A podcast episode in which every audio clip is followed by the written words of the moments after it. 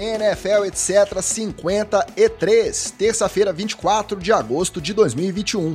Eu sou o Ticas e estamos de volta com o time completo.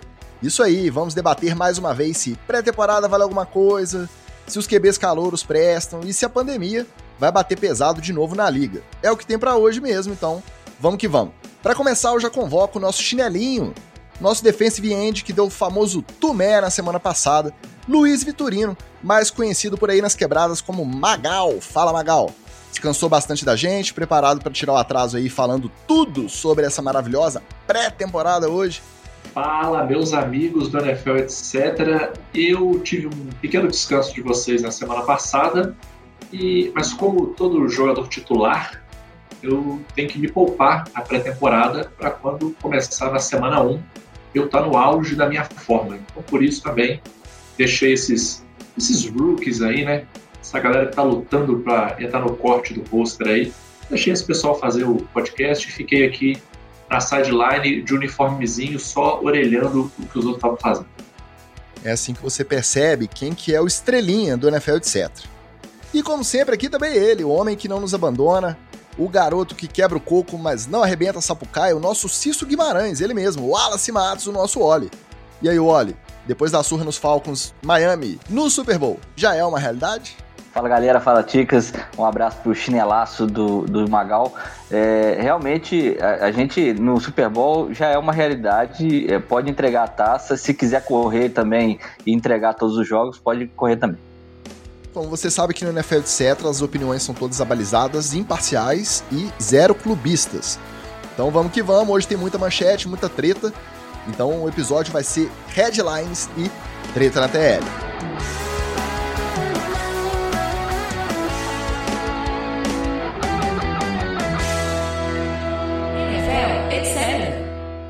Falando em clubismo, olha aí que coincidência. O Baltimore Ravens igualou o recorde de mais vitórias consecutivas em jogos de pré-temporada após bater os Panthers por 20 a 3 no último sábado. Desde 2015 são 19 jogos sem perder, mesmo número dos Packers de Vince Lombardi, o time histórico dos Packers do Vince Lombardi. E bateu esses 19 jogos, os Packers, entre 1959 e 1962. O que, que dá pra gente assimilar dessa estatística aí, vocês que não torcem para os Ravens? Como que vocês enxergam aí essa marca? Ou seja, ganhar a pré-temporada não serve para nada. Não tem nada a ver com a temporada regular. Porque desde 2015 a gente já viu times medíocres, times patéticos e times bons do Ravens, né? Ultimamente, nas duas últimas temporadas, melhorou demais. Ou seja, se você ganhar pré-temporada e se manter invicto na pré-temporada, não quer dizer nada quando o bicho começa a pegar nos 16, agora 17 jogos da temporada regular. Cara, eu até comentei isso essa semana com um grande amigo meu, grande amigo meu, Bulldog, o único torcedor registrado no Brasil do Cleveland Browns, torcedor raiz, era torcedor antes do Baker Mayfield, foi, foi um dos caras enganados em território nacional com aquela hype do Johnny Manziel, e eu falei com ele a mesma coisa, eu falei, cara, Teve umas duas, três pré-temporadas aí que vocês ficaram todo animadinhos, vocês ganharam todos os jogos, Baker Mayfield brilhou na temporada e no final deu o quê? Deu o mesmo cocô de todos os anos. Então eu não sei que animação é, olha o recorde da pré-temporada. Gente, a pré-temporada é um, é um esquenta. É, é, né, saudades, né, nos bons tempos aí de antes de você ir para a festa, você fazia o esquenta, né? Que coisa, coisa boa, que, que nostalgia.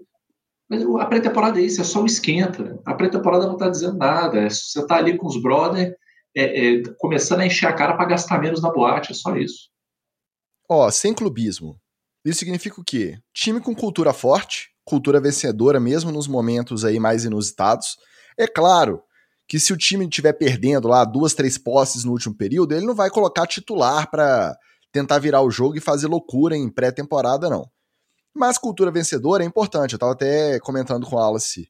E você perdeu, ô Magal? Você ouviu só no editado, porque você não estava aqui, né, no episódio anterior. Mas a gente comentou aqui, quando a gente estava discutindo entre Winston ou Hill como quarterback titular lá no Saints, o Saints tinha enfrentado o Baltimore. E a defesa de Baltimore, mesmo só com é, segundo e terceiro escalão, né, com second e third stringer, tava funcionando ali, cara. Tava fazendo jogada, tava forçando turnover. Então acho que tem a ver um pouquinho com cultura. Aí é claro, se o time tá empatado ali no terceiro, no último quarto, eles estão eles estão cientes aí dessa estatística, eu acho que eles fazem uma forcinha para ganhar mais uma e manter. É claro que na, no big picture, né, no grande cenário das coisas, não significa muito. Mas eu acho interessante implantar isso mesmo nos jogadores que vão, de repente, só para o time de treino, só para practice squad, ou aqueles fundos de roster ter essa experiência ali de, de manter. É uma pressãozinha, né? De manter estatística, eu acho que vale. E outra coisa, vai deixar o jogo de sábado contra o Washington mais interessante. Não são rivais diretos, não são rivais de divisão, tem alguma rivalidade regional ali, né, dos dois times. E provavelmente o Washington vai querer fazer uma forcinha para não deixar o, o Ravens virar o, o recordista isolado na estatística de mais vitórias em pré-temporada. Então, assim, sem clubismo, imparcialmente, tá de parabéns o Baltimore Ravens, viu? Tá bom. Uhum. É, isso tudo para dizer que é, pré-temporada não adianta nada. É, raramente você aproveita mais que dois quartos do, do jogo sanduíche, né? Que não é o primeiro nem o último. É só desse jogo que teve essa semana agora que se aproveita dois quartos para poder se saber como é que o time tá mesmo. Comentários baseados em inveja de estatísticas dos times do, do coleguinha, eu, eu vou ignorar. Mas pré-temporada vale tão pouco que até o Browns ganhou do meu Giants. Aí por aí você vê o nível da loucura. É, aí você vê o recalque de quem tá desprezando as estatísticas do, dos colegas. Mas, se tem uma coisa para que serve a pré-temporada, é o quê? Ficar de olho nos quarterbacks novatos, aí, os calouros, dos hypes e etc. Dessa vez, o Zach Wilson, no jogo contra os Packers, mostrou um pouco mais, eles treinaram junto, né, na semana passada também, aquele treino conjugado entre os dois times. Talvez o estágio com o Rodgers tenha inspirado garoto. O Zach Wilson jogou, fez umas jogadinhas safadas ali, cara, bem sacaninha. Um, uns lançamentos estilo Mahomes, foi, foi divertido de ver o moleque jogar bem melhor do que o primeiro jogo. Continuaram embarcados no tendo hype. O Trey Lance, o Justin Fields e o Mac Jones, cada um, né, seu jeito, o Fields praticamente não, não arrumou nada contra os Bills, o Bears levou um sacode do, dos Bills, mas mesmo assim mostraram flashes legais. E o pick 1, justamente o pick 1, Trevor Lawrence, o glorioso Sunshine, mais uma vez passou meio discreto, começou a acender alguma luzinha de alerta ali. O Urban Meyer continua falando que não está garantida a titularidade. O Gardner Minshew entrou e parece que conduziu o melhor ataque dos Jaguars contra os Saints além desse olhar aí mais próximo dos quarterbacks calouros, as disputas pela titularidade nos Broncos e no Saints, pela titularidade dos QBs, né, também esquentaram de vez. E o prazo para os técnicos vai ficando mais apertado a cada dia. Não que tenha que ser definido, não que tenha que estabelecer um limite para eles decidirem quem que vai começar a titular. Mas, quanto antes eles se decidirem, mais tempo para eles otimizarem a preparação para a estreia na temporada regular. E aí, o que, que, mais chamou a atenção de vocês nessa rodada? O que, que vocês mais gostaram e menos gostaram nesse round 2 aí da pré-temporada? O que me chamou mais a atenção foi o, o nível de falta de lembrança, de memória das pessoas que estavam naquela loucura danada em relação ao, Lawrence. Aí o cara faz o primeiro jogo de pré-temporada, passa perrengue e já tá todo mundo. Ia lá, é bust. Ia lá, não é isso tudo não. Ô, gente, o cara é rookie jogando a OL dos Jaguars. Vocês acharam o quê? Que ele ia meter 69 a 3? Ué, isso é óbvio. Ali é, é um cenário em que todo mundo sabia onde é que estava se metendo. Ele sabia onde é ele estava se metendo, porque aquilo até que a gente brincou aqui, né? Ele foi querer ser o melhor QB do college, ele sabia que ele ia cair no time desse aí. Se ele tivesse dado aquela miguelada, errado uns passes, feito uns fumbles, tivesse ficado mais no meio ali, ele podia estar onde hoje? Podia estar igual o Mac Jones aí, ó, no Patriots, o Bill Belichick. Então, é, todo mundo ali já sabia. O povo do Jaguars sabia que quando o Lawrence chegasse, ele não ia chegar é, passando a rola em todo mundo. O Lawrence sabia que ele ia chegar e não ia ter mais aquela maravilha de OL que ele tinha em Clemson, aqueles runnings maravilhosos, aquele monte de alvo para receber bola, aquela defesa que botava ele sempre em posição vantajosa. E aí, eu não sei que falta de memória é essa, que aí ficou todo mundo chocadinho essa semana, né, fazendo chacota com o coitado do Lawrence. Gente, deixa, deixa o Sunshine em paz, deixa ele fazer o serviço dele. É, é, é, essa foi a coisa que eu fiquei mais chocado assim, essa semana. Só para aproveitar esse, esse é, tostão do hype aí do, do Lawrence, que o pessoal meio que tá desembarcando, lembrar que é, ele precisa de uma adaptação, é um quarterback calor chegando na, na, NFL, não é fácil, a gente já falou isso aqui algumas vezes, né? O próprio Josh Allen, por exemplo, demorou três temporadas para poder estourar. É raro um caso como o Joe Burrow no ano passado, que chegou jogando laser para tudo quanto é lado, já direto do college. Preocupação, luzinha amarela acesa lá em, em Jacksonville, por quê?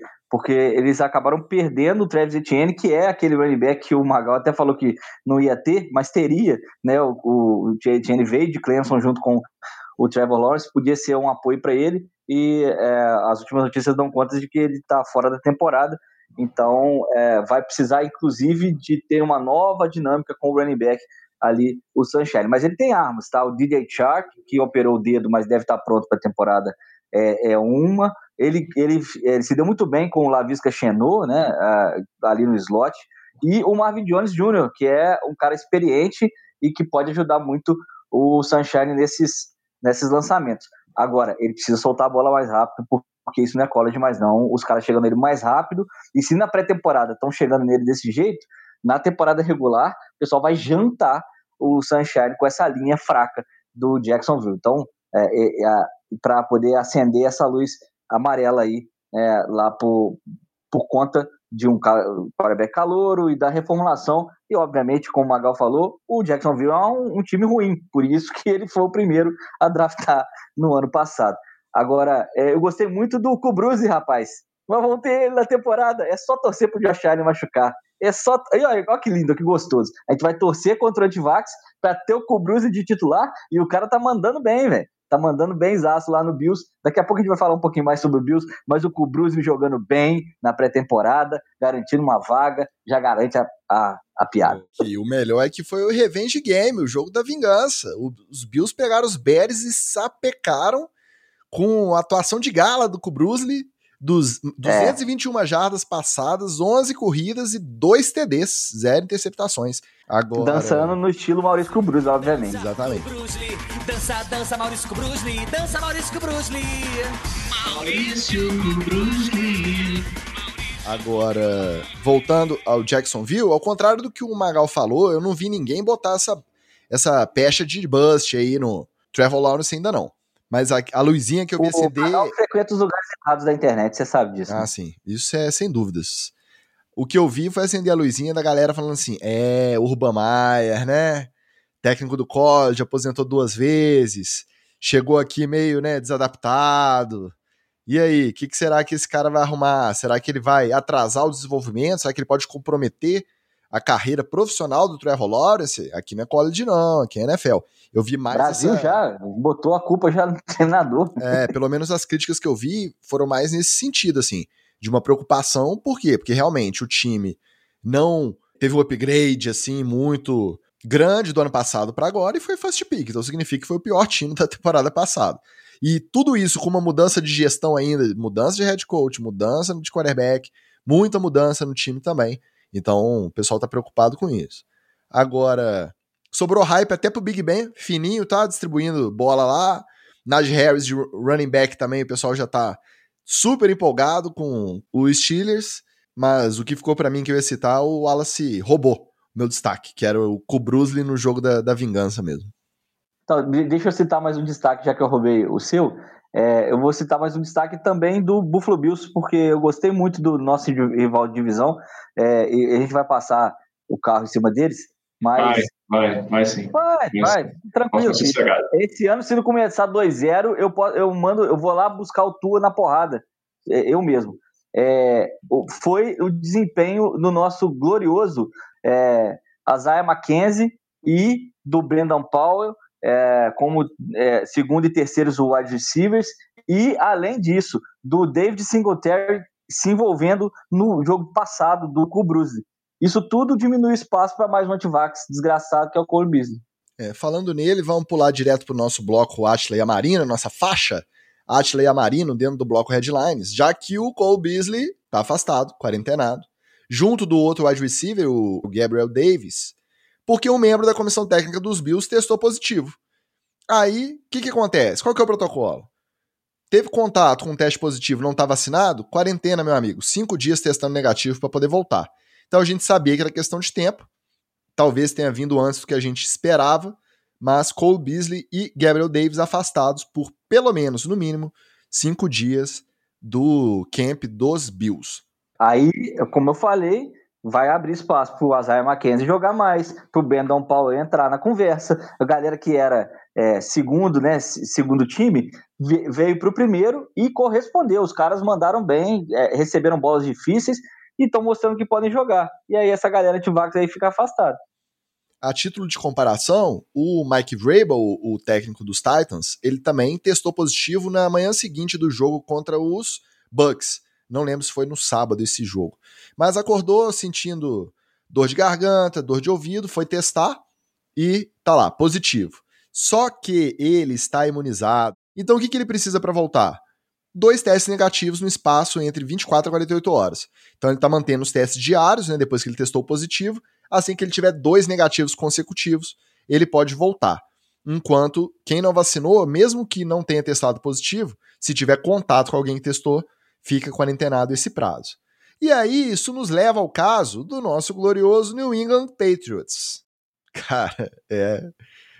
É demais, né? Tem notícia que parece até mentira. Ah, e o, o roteirista de 2021 é, pi, é pior do que o de 2020. Caramba. Já tava forçado 2020, agora 2020 forçou mais. Pô, cara, eu, o que as pessoas não entendem é que isso era óbvio, cara. Isso é óbvio, cara. Se, cara, o que, que dá na cabeça das pessoas? Magal, não foi por falta de aviso. Todo Exato. mundo que isso ia acontecer, pô, os caras nem cuidado tomaram. Mas, de novo, cara, qual é o choque, assim? É, ah, vou ficar aqui, não vou me vacinar, não. Vai, vai, dar tudo certo. É claro que não, seu idiota. Tá. Tem, tem uma nova variante mais contagiosa rolando. Você acha que vai acontecer o que com você? Você é o alecrim dourado que graças às suas roupas espalhafatosas, seu discurso idiota, você acha que isso vai te bloquear do vírus? É claro que não, seu, seu dodói da cabeça. É, é óbvio que esse tipo de coisa acontecer, cara. E, sinceramente, é, é, eu acho que o timing, aí o roteirista entrou bonito. O timing foi perfeito, cara. Tá, peraí, perfeito. peraí, peraí, vamos explicar. O que, que aconteceu? Supostamente é uma quebra involuntária do protocolo. Supostamente o Patriots autorizou o Ken Newton a comparecer a uma consulta médica fora da cidade e ainda deu uns testes de Covid para ele levar e dar um jeito de alguém o aplicar enquanto ele estivesse fora. Obviamente, o protocolo da NFL não prevê realização de teste fora do centro de treinamento. Obviamente, o Ken Newton faz parte do bonde dos antivax. Conclusão: quarentenado, cinco dias de teste negativo para poder voltar a treinar. Aí, qual que é a, a, a causa do, do cripopó, da confusão na internet? Qual que é a teoria da conspiração mais gostosinha sobre o caso? O Patriots é conhecido, é famoso, é uma dinastia tradicional de fazer tudo com excelência, de saber regulamento nos mínimos detalhes até para poder burlar. Né? Assim, isso que eu ouvi falar, tá, gente? Não sou eu que tô afirmando isso aqui não. Mas então, conhece aquela, aquele cantinho de página de regulamento. Como que os Patriots iam me mandar uma dessa e falar assim: não, meu amigo, depois de um, um ano trabalhando dentro da pandemia, não, pode ir lá, Ken, vai lá, leva o testezinho aqui, ó. Faz o teste você mesmo, aí você me manda o resultado, tá, bate uma foto, aí você me manda falando que foi negativo. Então, essa teoria mais gostosinha diz que assim, ah, eles não estão querendo, né, se indispor tá disputando a posição ali, aí vem a questão do momento que o Magal falou. Olha o momento, né, que foi acontecer. Última semana aí de camp até o último jogo da, da pré-temporada. Mac Jones precisando de mais repetições ali no, com o time principal. Ah, vão, vão tirar o, o Newton da jogada aqui um, um pouquinho e, e, dar mais chance pro Mac Jones. Eu, eu, Ticas, tá? Eu preferia acreditar. Eu acho que essa teoria maquiavélica aí é fantástica, maravilhosa. Pronto, agora vocês podem comentar. É claro, é, obviamente é, é claro que eles não queriam tirar, limar o, o, o Ken Newton com base nas atuações dele. Ele até deu uma melhorada no segundo jogo da pré-temporada, mas não suficiente. O Mac Jones jogou bem melhor do que ele nos dois jogos, né? E no primeiro jogo ele quase morreu por, causa do tackle do Chase Young, que a gente já comentou aqui. É, então, ele ia virar para o Kenilton. Olha, muito obrigado pelos seus serviços prestados, mas você vai sentar no banco pro, pro Mac Jones. Agora, duas coisas. O roteirista exagerou. Quem é que tem uma consulta médica fora do ambiente do time em pré-temporada, não estando vacinado, sabendo que é uma quebra de protocolo consultar-se nesse, nesse, é, nesse contexto. E quem, segundo, mantém uma consulta médica, mesmo sabendo que precisa estar todos os dias do treino, pra, porque tem um cara mordendo seus calcanhares. Então, assim, é, a, mantenho a minha posição da primeira semana. O Kenilton só pode estar tá de sacanagem. E aí o, o New England resolveu, é, falou assim, ah, beleza, você está de sacanagem? Então vai, pode ir, que o Mac Jones vai ser nosso titular. Resultado, Mac Jones titular na primeira semana, pode cravar aí. Essa é a segunda teoria, que é menos maquiavélica, é essa, assim. Tipo assim, cara, a gente tá esfregando o protocolo na cara desses caras desde o ano passado. Tem um ano.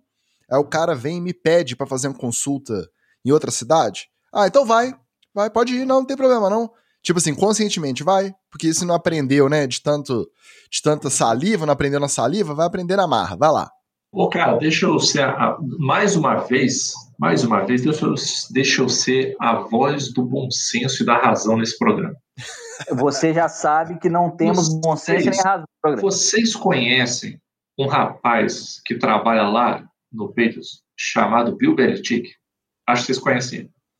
Vocês acham que. Vocês já viram ele? Vocês já conhecem ele? Já viram ele? Já viram ele dando entrevista? Você acha que esse homem tem alguma preocupação na vida dele de se indispor com alguém? Eu já respondo para vocês: não. Ele, ele não está preocupado de se indispor nem com Robert Kraft. Porque se o Robert Kraft der um pé na bunda dele, é, o, o Bill Belichick senta em casa e ele pode fazer uma gincana, um reality show entre os outros 31 times para ver quem quer pegar ele. Ele pode fazer um reality. Então, o que, que eu acho que efetivamente aconteceu? O que eu acho que aconteceu foi o Bill Belichick poderia já querer botar o Mac Jones na primeira semana? Poderia. Se ele quisesse, ele ia Bill Belichickizar e dizer assim, Mac Jones vai jogar na primeira semana. Ah, o Kenilton vai chilicar. Caguei. E meme do suquinho de laranja. o que, que eu acho que efetivamente aconteceu? O Ken Newton foi lá, marcou essa consulta, porque ele é um tapado, né? Até porque, assim, se eu sou o Ken Newton... Não é nem tapado, Magal. Ele, é tapado. É tapado.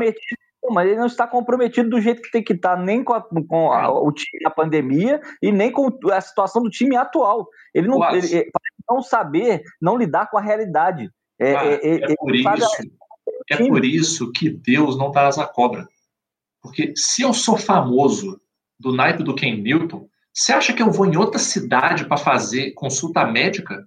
Meu amigo, o médico que vem aqui na porta do CT me atender, porra. Então, ah, tu não quer me atender, não? Beleza. Eu vou arrumar um outro médico que vem aqui. Por quê? Porque eu não posso sair daqui do CT. Ah, o médico vai ter que fazer 50 exames e ficar 15 dias de quarentena. Fica, eu pago. Quer ficar onde? No, no, no, no hotel Piga das Galáxias aí? Eu pago. Quer tomar champanhe todo dia enquanto você estiver quarentenado lá? Eu pago. Aí você vem aqui e me atende. O que eu não posso é ser garoto e perder a vaga na pré-temporada para um moleque que obviamente está querendo buscar minha vaga e sendo que eu não estou com a minha vaga garantidona. Não, a, se... a solução não fica nem ser essa do médico, velho. Toma a vacina da Janssen e acabou. 15 não, dias depois não. tá tranquilo. Eu, eu, eu, não, eu não, eu já adotei uma postura de que eu não converso mais com antivax. Porque antivax é, não é que o cara, ah, ele precisa se informar mais. Não, o, o antivax é maluco. E apesar de eu ser psicólogo, eu não converso com maluco. Maluco eu só concordo. Ué! Eu não, eu não gosto. Olha, não, eu tive, ele, ele seja diagnosticado como maluco, assim, é, um transtorno a maior, a maior enganação que eu tive na minha carreira foi quando eu estava na faculdade, eu falei assim, eu não vou trabalhar com clínica porque eu não quero ficar lidando com maluco todo dia. Eu lido com maluco todos os dias. Todo dia eu tenho que lidar com maluco. Então, eu tenho cunhado maluco, eu tenho colega de trabalho maluco, eu tenho parente maluco, eu tenho, eu tenho maluco em tudo quanto é canto. Então, eu, eu, era melhor eu ter sido clínico e pelo menos eu estava ganhando. Só que no Mas, etc., que você lida com gente normal e equilibrada, então. É super, super. Aqui, então, eu nem vou comentar. Fale por você, Ticas. Então, eu acho que rolou mais ou menos dentro dessa linha que o Ticas falou. O Kenilton tapadão, marcou o médico, falou: oh, eu, estou, eu estou indo ali no médico, beleza? Aí os caras pensaram assim, avisaram o Belichick, Belichick, o Kenilton quer ir no médico. O Belichick pensou exatamente isso aí. Vai, quer ir, vai. Ah, mas aí o Mac Jones vai jogar. É, o Mac Jones vai jogar. Você sabia? Sabia. Como é que você não me avisou? Ué, tem um ano que eu tô falando de protocolo com você, velho. Você não sabia disso, não? Não. E agora? É, agora você espera. Ué, mas e, ué, e se ele jogar bem? Ué, se ele jogar bem, ele vai ser o titular e você vai ser o reserva. Mas quando é que eu vou jogar? Quando ele machucar. Ou quando ele começar a jogar mal. Pô, mas aí é sacanagem. É, pois é, mas eu sou o Bill Belichick, eu não tô preocupado. Eu vou dar entrevista igual um mendigo. Eu tô na liga há anos. Eu tenho anel pra caralho. Você acha que eu tô preocupado? Eu tô preocupado com ninguém. O Bill Belichick é, eu afirmo isso sem medo de errar, ele é o profissional envolvido no esporte com a maior capacidade de dar o foda-se porque ele pode, ele pode fazer qualquer loucura que ele quiser. Ele pode sair correndo amanhã pelado pelas ruas de Boston. Não, vai ter gente que vai. No dia seguinte, ele está contratado. Certo, que é isso aí que é para fazer, porque o cara tem sucesso. No dia seguinte, ele está contratado. Se o, se o Robert quer mandar ele embora, ah, que absurdo, que velho, que velho safado. No dia seguinte, ele está contratado. Inclusive, se ele quiser vir para o Giants, eu abraço ele, eu boto uma foto do Bill Belichick aqui na porta da minha casa. Pelado. Não foi isso que aconteceu e, sinceramente, eu quero mais é que o Ken Newton se foda. Eu quero que ele perca a vaga, eu quero que ele fique no banco, para ele deixar de ser antivax trouxa, porque todo castigo para antivax é pouco. É, o, o Ken Newton já estava na, na, na, caminho, vamos, vamos é, dar a justiça, né? ele já estava a caminho de perder a vaga dentro de campo, né? ele não vai perder a vaga só por isso, não, mas ele apressou certamente a entrada do Mac Jones under center ali no, no Patriots, com certeza. E nesse diálogo do Magal com o Belichick, ele podia virar para o Kenilton e falar assim: meu querido, eu sou a melhor chance que você tem de ir para pós-temporada ou de chegar ao Super Bowl alguma vez na sua vida. É, chegar e não fazer vergonha, né? Porque chegar ele já chegou. Chegar e jogar, né? Não é fazer aquela vergonha que ele fez a outra vez, não. Independente de já estar tá perdendo no campo, vai em cima do que o Wallace falou, né? Comprometimento. Se lá o lema é do your job, é o cara me vem com uma dessa, um ano depois de estar tá é, habituado todo santo dia com protocolo. E aí, tem que lembrar, né? A gente já falou isso lá no começo, do quando saíram né, os protocolos da liga para esse ano. Vai ter uma semaninha, um mini bye aí, entre o último jogo da pré-temporada e a semana de preparação antes da estreia na temporada regular.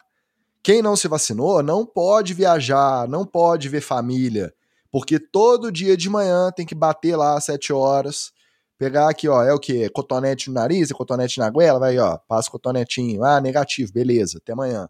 E aí, então, o antivax chorar, filho. Aí vai chorar e a mamãe não vai ver. Se não pode nem para consulta médica, e olha que não explicaram que tipo de consulta que era, mas disseram que o time estava ciente e autorizou. Não vai só ser. pode pra... ser mudança sexo, um negócio complexo assim, desse jeito, que ele tinha que ir lá na Malásia, alguma coisa assim, que é. qualquer outra especialidade médica ele tem dentro do corpo do Patriots, por exemplo. Exato. Então não vai ser para dar rolezinho que os antivax vão poder curtir o mini buy ou na semana de buy dentro da temporada também, nada disso. Tem que bater o ponto todo dia Chicas, lá, fazer o teste. Eu matei, eu matei a charada desse médico aí. Acabei de matar a charada desse médico. O New England não fica em Boston. O Ken Newton foi no Boston Medical Group. Por isso que ele não pôde ser atendido lá dentro. Esse era o problema. Mas errou de novo, errou de novo. Foi tá preocupado com o Piu Piu, tá preocupado com o Piu Piu, vai perder a vaga. É, chama o Carlos Alberto.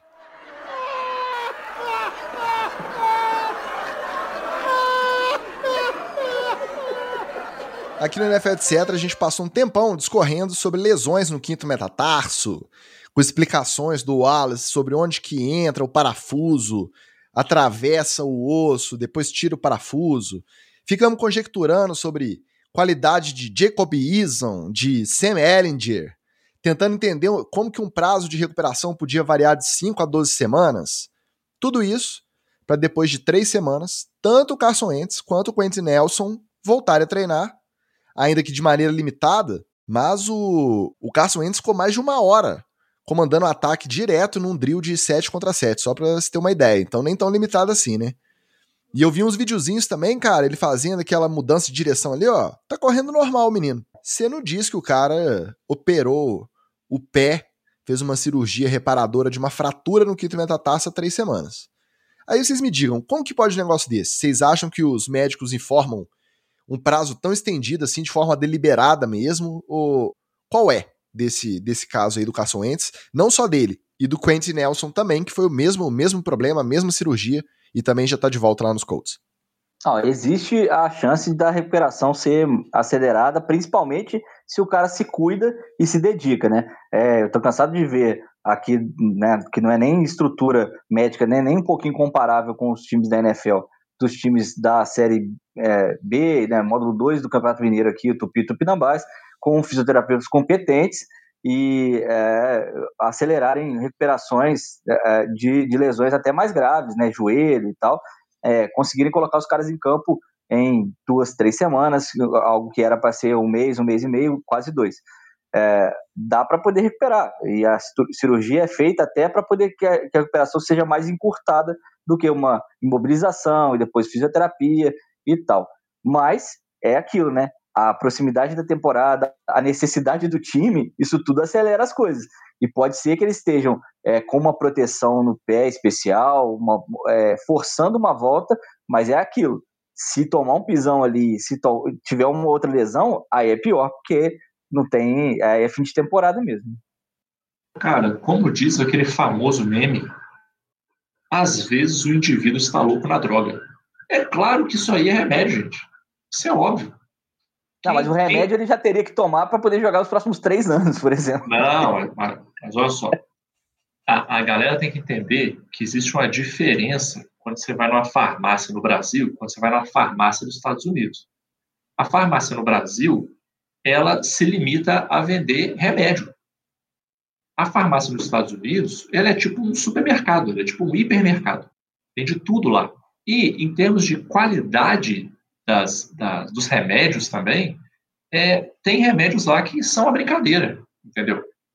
A galera acha que é, esse lance de, não, porque tem o FDA, né, que, que verifica os medicamentos, então se o FDA liberou. Ô, cara, eu, eu, eu convido o amigo ouvinte aqui a, a, assistir um pouquinho das propagandas de remédio dos Estados Unidos. Bota qualquer propaganda de remédio dos Estados Unidos.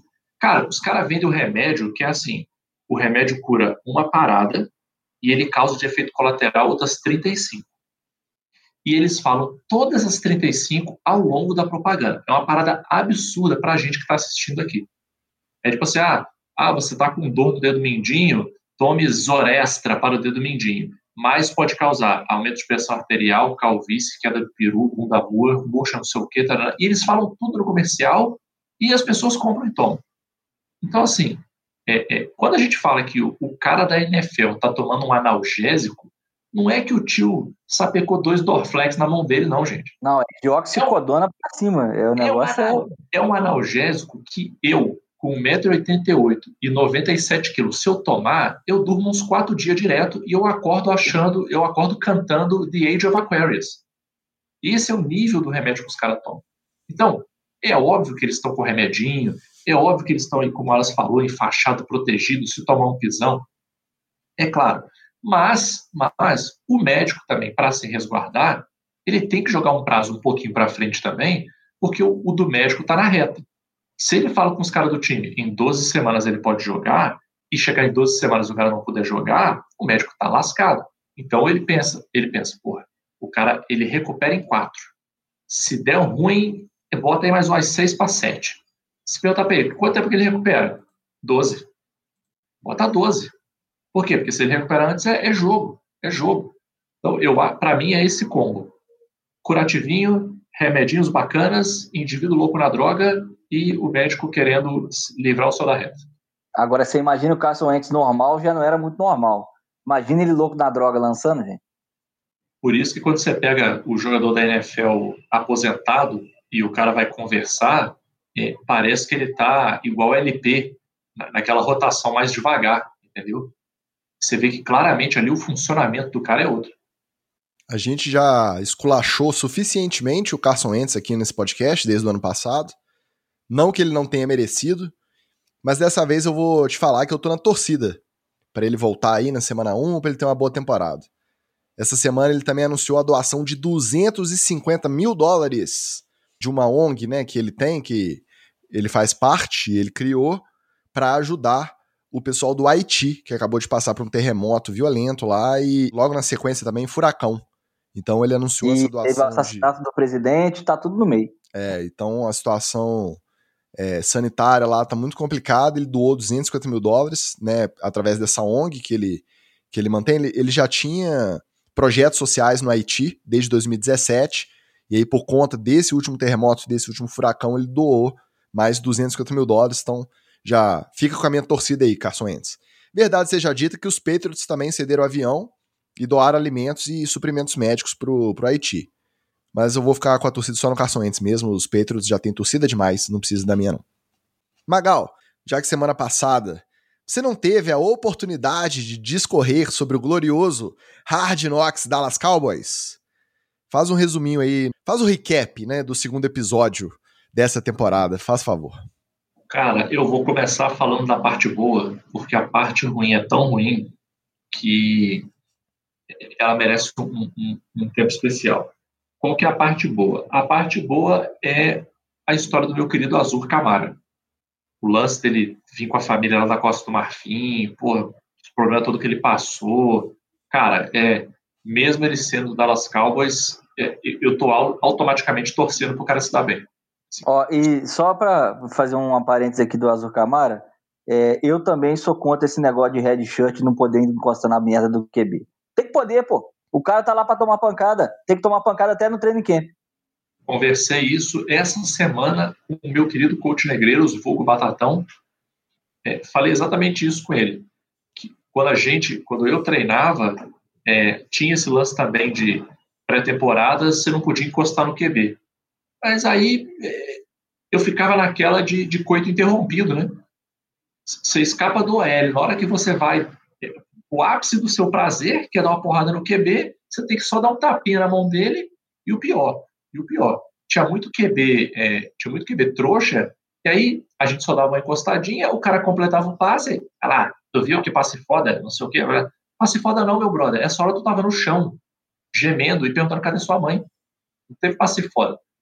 Mas assim, é, é, eu entendo que os caras não queiram encostar no QB, porque o QB é uma peça de reposição difícil, é, mas é, eu acho que tem que dar umas, umas encostadinhas aqui e ali também para o cara ficar esperto. Né? Então, eu, então, eu compreendo a revolta do Camara de não poder e, de não sim. compreender que ele não podia nem dar um tapinha no cara. No ponto atual, eu concordo com qualquer coisa que o Camara disser. É, é eu já estou. Hoje eu tive que concordar com o Jerry Jones também, que falou que. É, é falou assim: quem quiser vacinar, vacina se quiser, é uma decisão sua, não sei o quê. Só que da porta para dentro não tem eu, só tem nós. Então ele já deu o recado dele. E aí eu vou ser obrigado, né, a concordar. Parabéns aí, Jerry Jones, pela sua postura. Que velhinho maroto, que velhinho legal, vovozão da galera.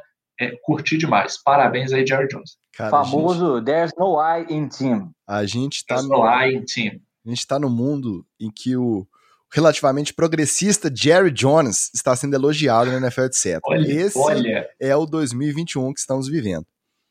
Agora, falando da parte marota do programa, a primeira coisa, essa eu vou dizer que ela é ruim, mas ela é engraçada, que é a hype da galera em cima do Sid Lamb, que teve reflexos até no Fantasy. Eu, eu, eu li, eu li isso hoje.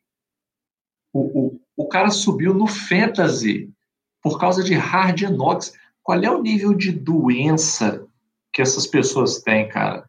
De ver hard knocks e, e pelo amor de Deus, cara, pela, olha, eu, eu, não sei, eu, eu não sei, e olha assim, e vou ser sincero, eu sou um cara pereba de fantasy. Sou pereba, eu, eu, eu jogo pela diversão, mas eu sou ruim. Sou ruim para caralho. Cara, eu não caí nessa hype, pelo amor de Deus, cara. Pelo amor de Deus. Aí, tudo bem. O cara assistiu, você ficou animado, porra, que passos maneiros que o cara recebeu. É, bacana, legal. Daí, a isso impactar o fantasy, daí você achar que o cara vai voar. Pode ser que ele voe? Pode até ser que ele voe, não estou dizendo que não voa.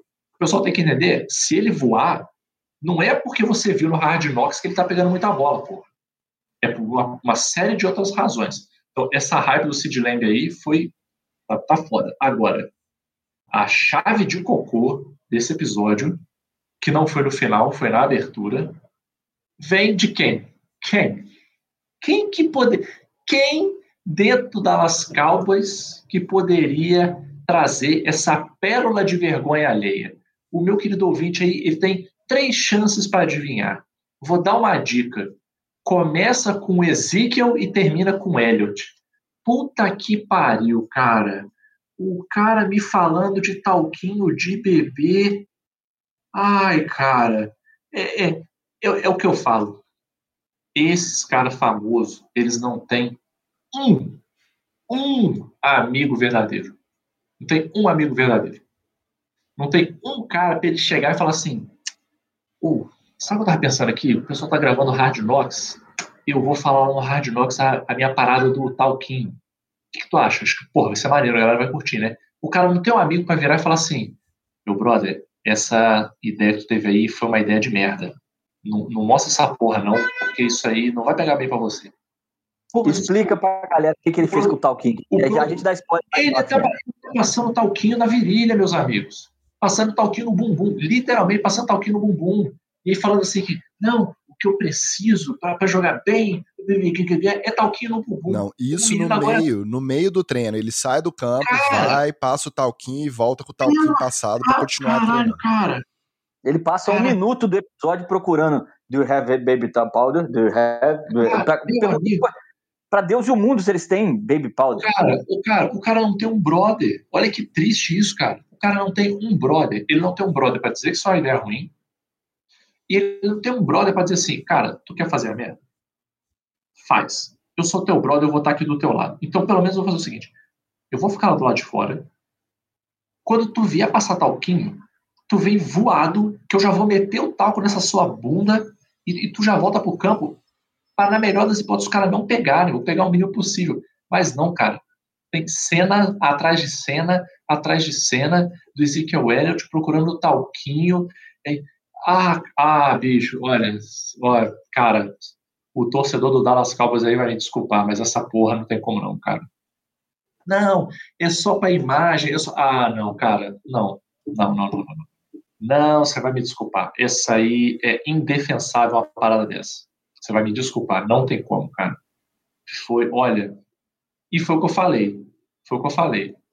Para que que vai fazer Hard Knocks com Dallas Cowboys? Parabéns, parabéns. Quiseram fazer? Tá aí, ó, gastando minuto da TV, você gastando dados, o meu amigo pirata que rouba isso aí e disponibiliza para a galera gastando o tempo dele também, para ver Ezequiel Elliott tá aqui no comum. Porra, parabéns, tá? Parabéns aí pro torcedor do Dallas Cowboys. É, nem eu que não sou hater dos Cowboys, não sou rival de divisão igual o Magal, mas não tô dando conta não. Tá muito, muito fraquinha essa temporada. Falta carisma geral ali, McCarthy, nossa, tudo muito forçado, muito artificial. Não que os outros não sejam, mas cara, você via um Raiders ali com Gruden, é, fazendo aquele passivo agressivo com o Antônio Brown ali, naquela época o Brown não sabia se queria continuar ou não lá. Você viu o Mayfield carregando é, Gatorade no, de calor nos Browns, aí você vê esse, sabe, mais carisma geral, não, não tô curtindo não. Agora, o, a parte do Azul Camara, pô, legal, a família dele lá no jogo contra os Cardinals e tal, mas aquela sensação de que ele vai ser cortado, né, já começaram a dar aquelas deixas ali do, ah, ele é muito magro pra posição, aí tá com cara de construção de narrativa para cortar e com aquela música triste de fundo, então já tô com o pé atrás. Agora, que eu ia destacar só desse episódio que eu achei maneiro, que é o, é o Ted Lasso ao contrário, lá nos Cowboys, né? O Ted Lasso, para quem não assistiu, que eu já citei aqui antes, é o técnico de futebol americano universitário que vai para Inglaterra dirigir um time da Premier League.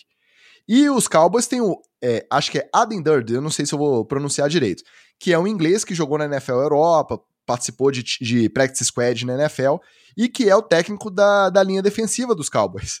Aí o repórter pergunta, né, se ele acha que ele é o, o Ted Lasso invertido porque aí tem jogador imitando o sotaque dele, então essa parte eu achei assim, um mínimo de carisma ali, né? Foi uma parte minimamente divertida. Porque de resto, esse essa temporada tá, tá difícil, tá brabo. Bora pro treta na TL. A semana passada foi marcada também pelos treinos conjuntos entre os times que se enfrentaram no final de semana. Aí, como não podia deixar de ser, pancadaria estancou para tudo que foi lado, com destaque para os Titans e os Bucks, que tiveram que cancelar a programação do dia depois da quinta porradaria generalizada no treino. Aí, Magal, três perguntas para você. Primeiro, quando você passa muito tempo treinando, mesmo com um colega de time, chega uma hora que dá vontade mesmo de partir para violência contra o cara? Segundo, você acha que essas confusões sempre existiram? A gente só não tinha tanta cobertura? Ou você acha que recentemente está pior? Esse swag, esse negócio de rede social, os caras querendo se mostrar mais. E terceiro, você percebe uma vista grossa tanto das comissões quanto da liga, porque na prática eles se abstêm, né, de tentar controlar, de punir, multar, não tem nada disso. Meio que, ah, é do jogo. Naquela coisa de incentivar, né, mentalidade old school, que só tem macho alfa ali, que tem que ser competitivo. O que, que você pensa aí desse cenário? Cara, vamos lá. A, na primeira pergunta aí, se dá vontade de partir para violência com um colega de time, dá, porque o time de futebol americano é, é, um, é uma pequena amostra da sociedade. Né? E como tem babaca em todo lugar, lá no seu time, infelizmente, também vai ter babaca. Felizmente, eu já joguei em times onde não tinha nenhum babaca, né? graças a Deus, mas já joguei em time que tinha ali 30% de babaca. Assim, acontece. E alguns muito babacas, muito babacas. É, dá vontade de partir pra porrada? Dá. Dá vontade de atropelar o cara? Dá. É, dá vontade de, de, de, jogar o cara por cima da, da grade? Dá. É, é, isso aí faz parte. É, você precisa partir para as vias de fato? Sinceramente, eu acho que não. Porque no fim das contas não resolve nada e na verdade você ainda tem é, o problema de de repente você lesiona um cara que o seu time vai precisar e o esporte é coletivo, né? Então esse tipo de coisa infelizmente acontece. É, se essas confusões sempre existiram e agora tinha cobertura, com certeza. Com certeza. Com certeza. Você acha que um, um Antônio Brown nunca fez uma merda dessa? Pensa bem. Um Gronk, início de carreira, nunca deu uma estressada com o cara? Um, um J.J. Watt, por exemplo, nunca perdeu a linha com o cara? Porra, isso é óbvio. Com certeza, cara. Com certeza isso ia. Só que antes, isso era uma parada mais fechada, os treinos eram mais fechados, principalmente aí antes da pré-temporada. Então, eu acho que a galera dava uma abafada, mas para mim isso aí sempre rolou. Tá tendo vista grossa das comissões da liga? Óbvio que tá. Óbvio que tá. É, porque, cara, a liga faz, já fez vista grossa para coisa muito pior. É óbvio que ela vai deixar o pau quebrar aqui e ali. E, e terminando aí na última, na última pergunta, é, isso aí está totalmente ligado a essa mentalidade de, de macho alfa. É claro que, assim, a gente tem que lembrar que o futebol americano é um esporte que tem é, é um certo nível de agressividade, assim. Tem, tem que ter mesmo, assim. Você, é, é, é, uma parada mental. Você tem que ter vontade de, de derrubar o outro cara. Você tem que ter vontade de, de, de, de destruir ele num bom sentido, vamos dizer assim. Né? Não é que você quer lesionar ele, não é que você, caralho, eu vou lá direto no, no tendão de Aquiles dele para ele ficar fora. Não é isso. Não adianta você olhar para o cara na NFL e falar assim: não, eu, eu, vou só ver se eu derrubo ele. Não é assim que os caras pensam. E aí o problema é que você conseguir botar um limite nesse pensamento é muito difícil.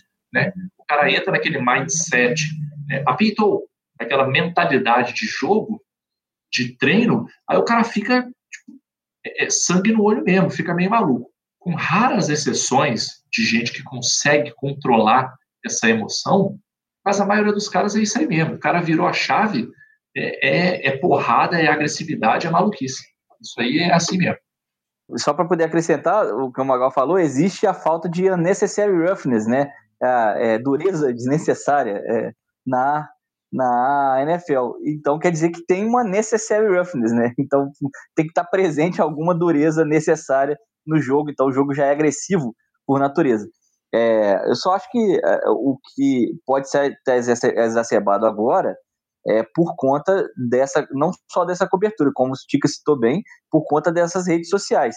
Porque aí o cara quer aparecer e quer é, que viralize alguma atitude dele é, mais dura contra um rival, contra um time é, que está que tá aí na beira de disputar. E esses dois times, o Titans e, e o Bucks, que, que tiveram várias tretas durante a semana, eles são dois times que têm jogadores contenders, né? Você não vai ver o Derrick Henry vindo para cima de você e vai achar normal um gigante daquele tamanho arrastando cinco, seis caras e vai ficar tranquilo, né? É, você não vai ver isso aí também não. E no Hard Knocks também teve, né? O pessoal do, do, do Cowboys e do, do Rams brigou também, mas isso aí eu reputo mais ao seu Mike, Mike McCarthy, que abre o episódio do Hard Knocks falando vocês têm que ser físicos e, tem que levar na cara deles, vai lá e não pode, a gente tem que fazer um, um statement, né? a gente tem que tomar uma posição firme. É mais ou menos isso aí. Eu entendo os argumentos de vocês, eu só não entendo o cara que está acostumado a treinar com pé de capacete desde que ele é novinho, ele não entender que se ele quer demonstrar que ele é melhor, que ele levou vantagem contra o adversário, seja em treino, seja em jogo, ele tem que fazer isso quando a bola estiver voando ou estiver na mão do quarterback, e aí ele vai matar uma jogada ali, né? Ele vai entrar querendo matar metaforicamente o adversário e vai se provar dentro de campo. Por quê? Se trocasse o papo com um cara de capacete pad, não vai é. ter efeito nenhum. Então, tipo, não faz sentido, vamos, cara. Não faz Vamos combinar sentido. que pouca, pouca gente faz igual a gente viu temporada atrás aí, que tira o capacete e vai pra mão de fato, né? O, é, é, não sei se foi, foi. Não foi o Antônio Brown, não. Não, o J.J. É... Watt tem um lance clássico que ele tira o capacete e dá uma cabeçada no adversário, né? Que tava de capacete. É, então. É, exato. Então, mas assim, é, raramente a gente vê uma briga mesmo, briga de verdade, igual tem no, no muito no hockey, que os caras tiram as luvas, a, a, os capacetes e agarram a jersey do outro e dão, dão soco mesmo. Os caras tão, são até sem dente por causa disso, a maioria dos jogadores de hockey. Agora, é, é, é, você bater de pé de capacete não adianta nada, como o Ticos falou. Pois é. No nosso episódio anterior, a gente discutiu aqui os sincericídios do Tyler Boyd e do Joe Burrow. Né, o quarterback declarou que a sua dificuldade para voltar à forma era puramente psicológica, não tinha nada a ver com a cirurgia no joelho. Nessa semana, os holofotes lá em Cincinnati se voltaram ao Jamar Chase, wide receiver que foi a quinta escolha do draft e que esse ano vai reeditar a parceria dos tempos de LSU com o Burrow. Porém, após três drops no jogo de sexta contra o Washington Football Team, a corneta da torcida e da imprensa começou a comer pesado para cima do Chase.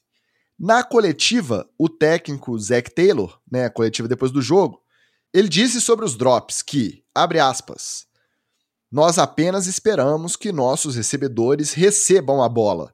É simples assim. Fecha aspas. Aí chegou o treino de domingo, mais dois drops do Chase no treino. Aí a casa caiu de vez, tá todo mundo surtado em cima do garoto lá.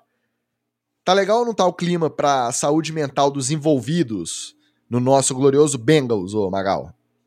Cara, isso aí é rápido. Tem duas coisas aí. A primeira coisa é pressão em jogador é a famosa história do sabonete.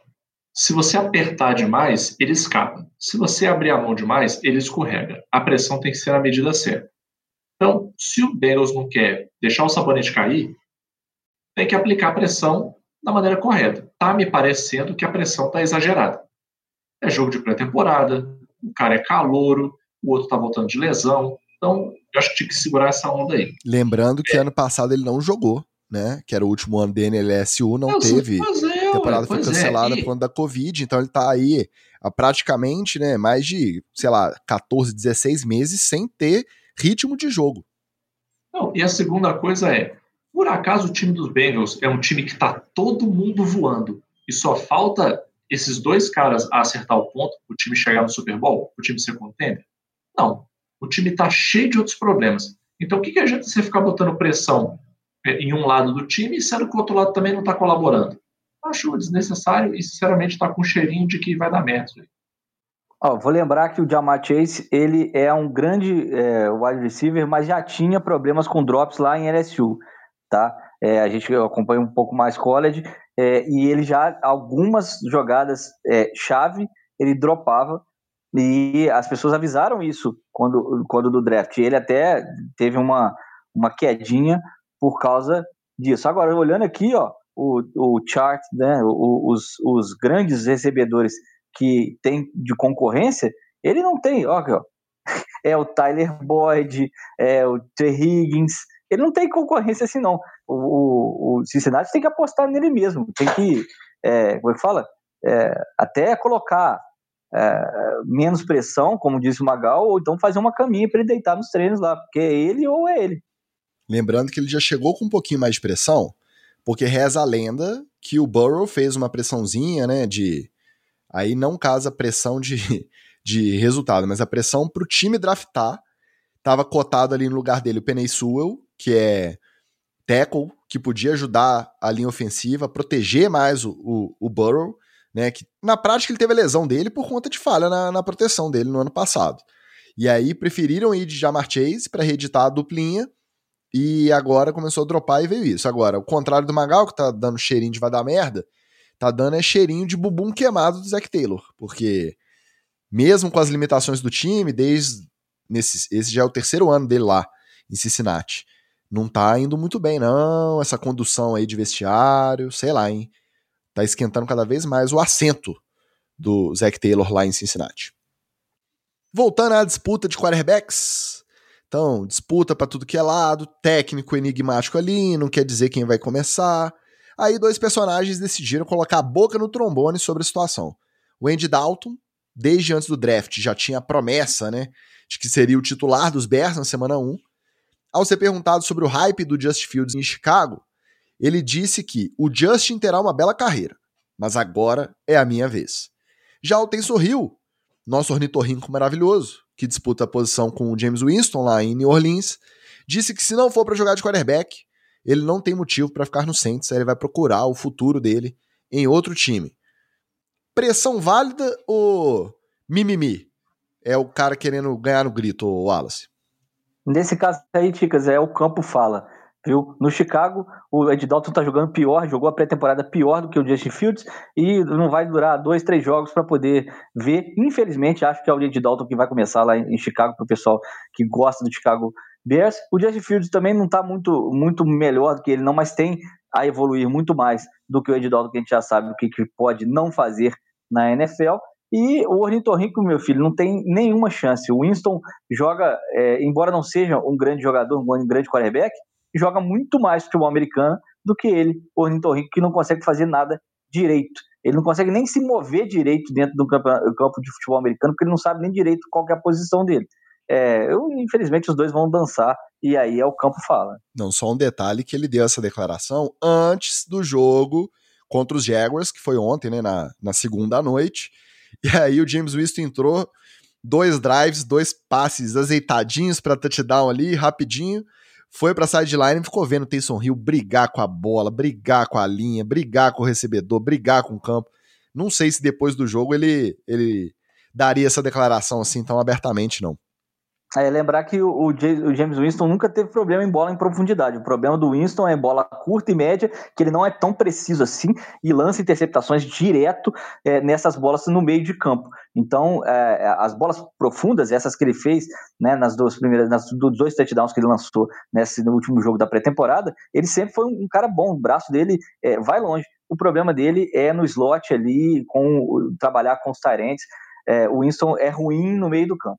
Cara, o, o Andy Dalton ele só tem uma coisa de vantagem em relação ao Justin Fields, que é a experiência. Só isso. Ele só vai ser o starter por essa razão. Porque ele já tem experiência na NFL e tem coisas que, infelizmente, só a experiência traz para você. Então, é, é, essa é a única vantagem que ele tem. Única. E provavelmente vai acontecer isso aí que o Alice falou. Ele vai jogar de dois, três jogos, vai ser o Andy Dalton de sempre, vai dar umas merdalhadas aqui e ali, e aí os caras vão ficar naquela assim de, cara, do jeito que tá caminhando, é melhor eu dar snap pro garoto novo aqui para ele ganhar experiência do que eu ficar é, com esse carro velho aqui que eu sei que já não vai andar para lugar nenhum. O Tyson Hill, é, ele, é, ele é uma vítima do, do, do efeito que a gente viu em um momento de cultura aqui, um efeito que a gente aprendeu lá no Admirável Mundo Novo. Tá? Para quem não leu, obra maravilhosa do Aldous Huxley, e aí lá, é, a, as crianças não nascem mais, né? Elas são produzidas. E a parte toda de educação delas é feita automaticamente num centro de treinamento que tem lá.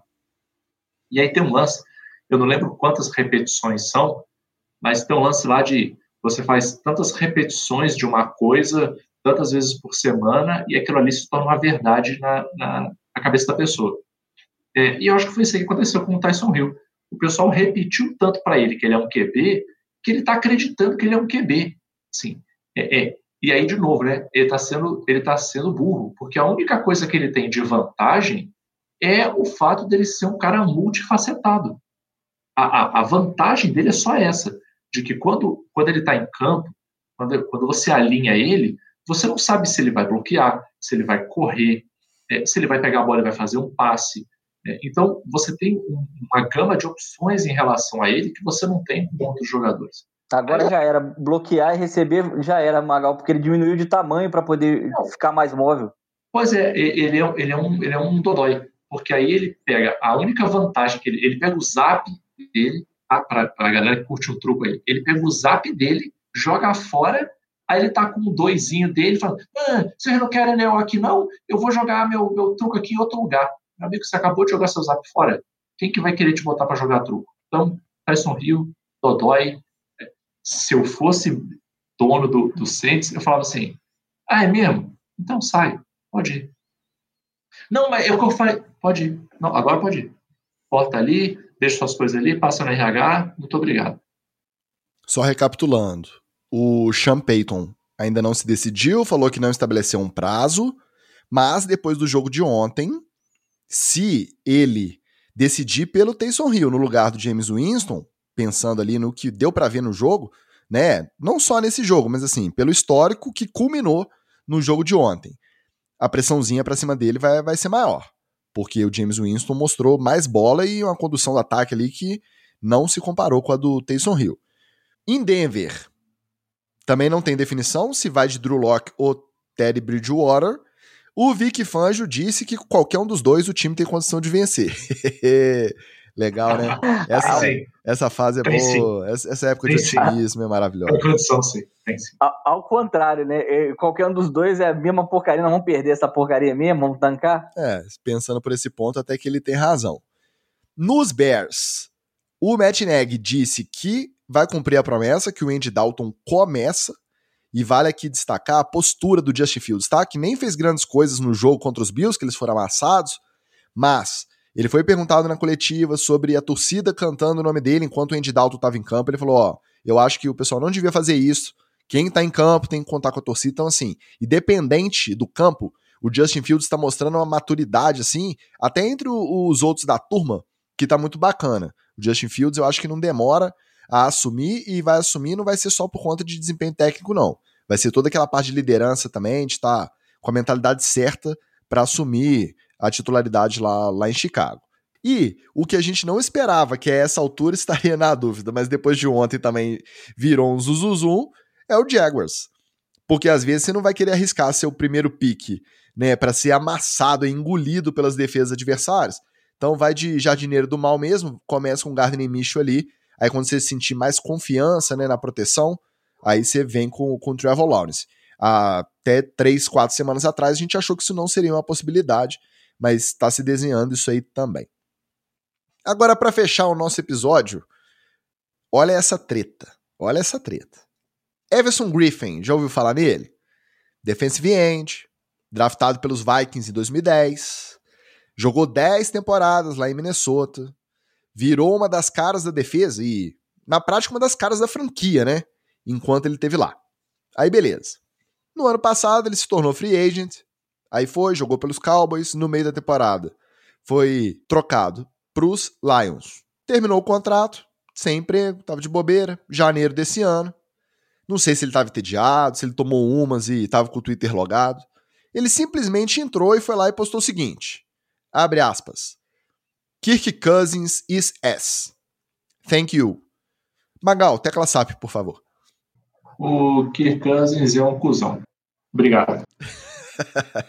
Eu acho que esse merece um outro tipo de obrigado. Tipo, obrigado de nada. É. Aí na sequência ele ainda mandou um outro que eu já vou traduzir direto aqui. É. Perguntem ao Zimmer se ele queria o Kirk.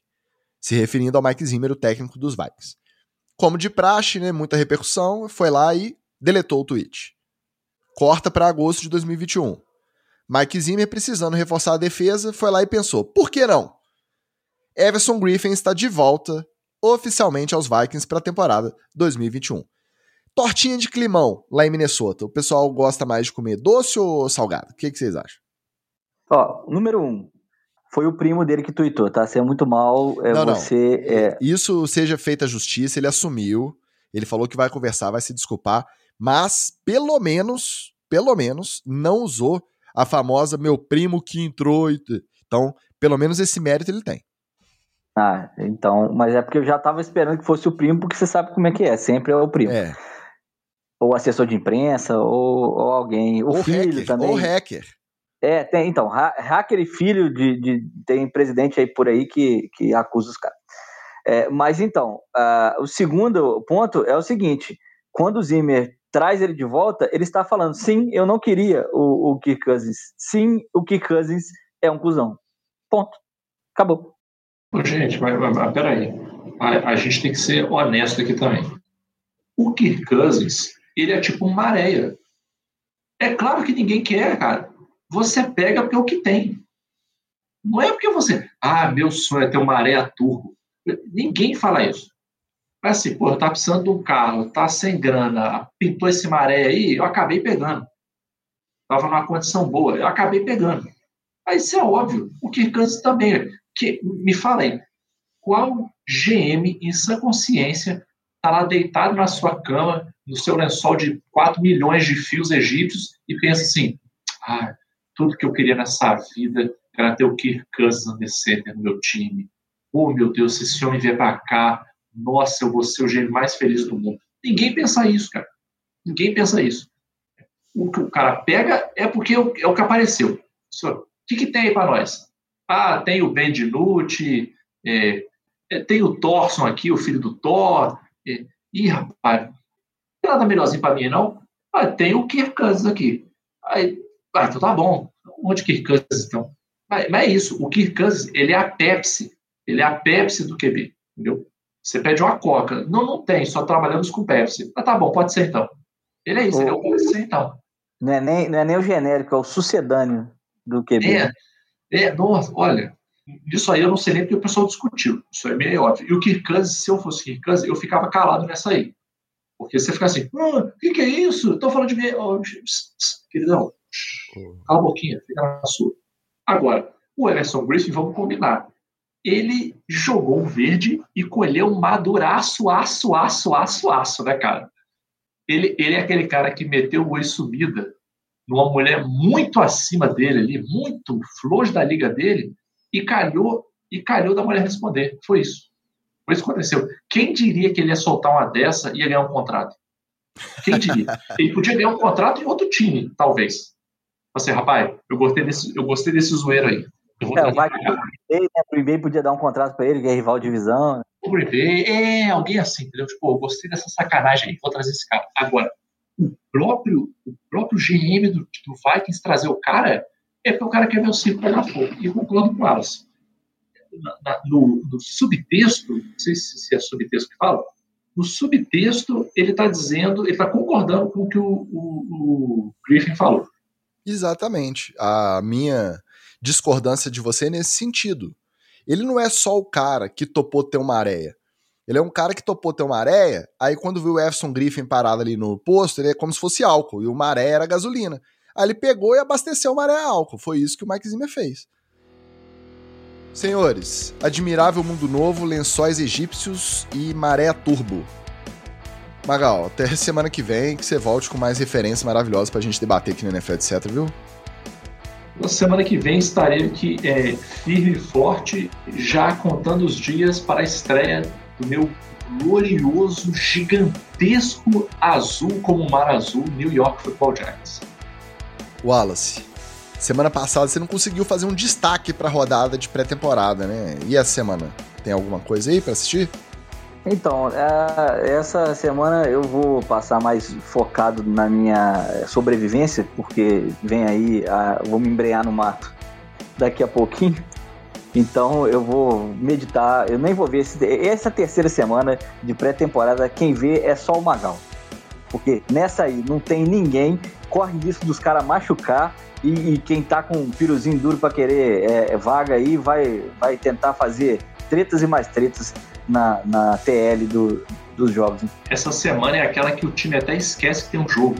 É, então. então. hora você tem. Ih, caralho, 4 e meia tem jogo lá. Ah, rapaz, arruma as malas e embora. Tem, tem que ir, tem jogo, tá esquecendo.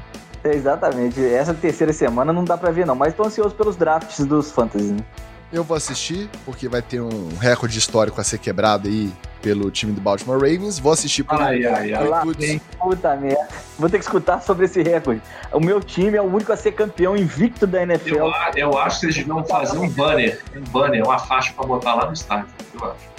Vou assistir por intuitos jornalísticos para trazer informação de qualidade aqui no NFL etc. na semana que vem. Não tem nada a ver com clubismo nem com torcida. No mais, muito obrigado a você que nos aguentou até aqui, você que nos aguentou essa off-season e essa pré-temporada inteira. Tá acabando, gente. Só mais dois até começar a temporada regular. Não larga da gente, não. Nos sigam no Twitter, NFL Underline, etc. No Instagram, NFL, etc. Tudo junto. Um abraço e até a semana que vem. Beijo pro Alô, pessoal do valeu. Play Call. Beijo.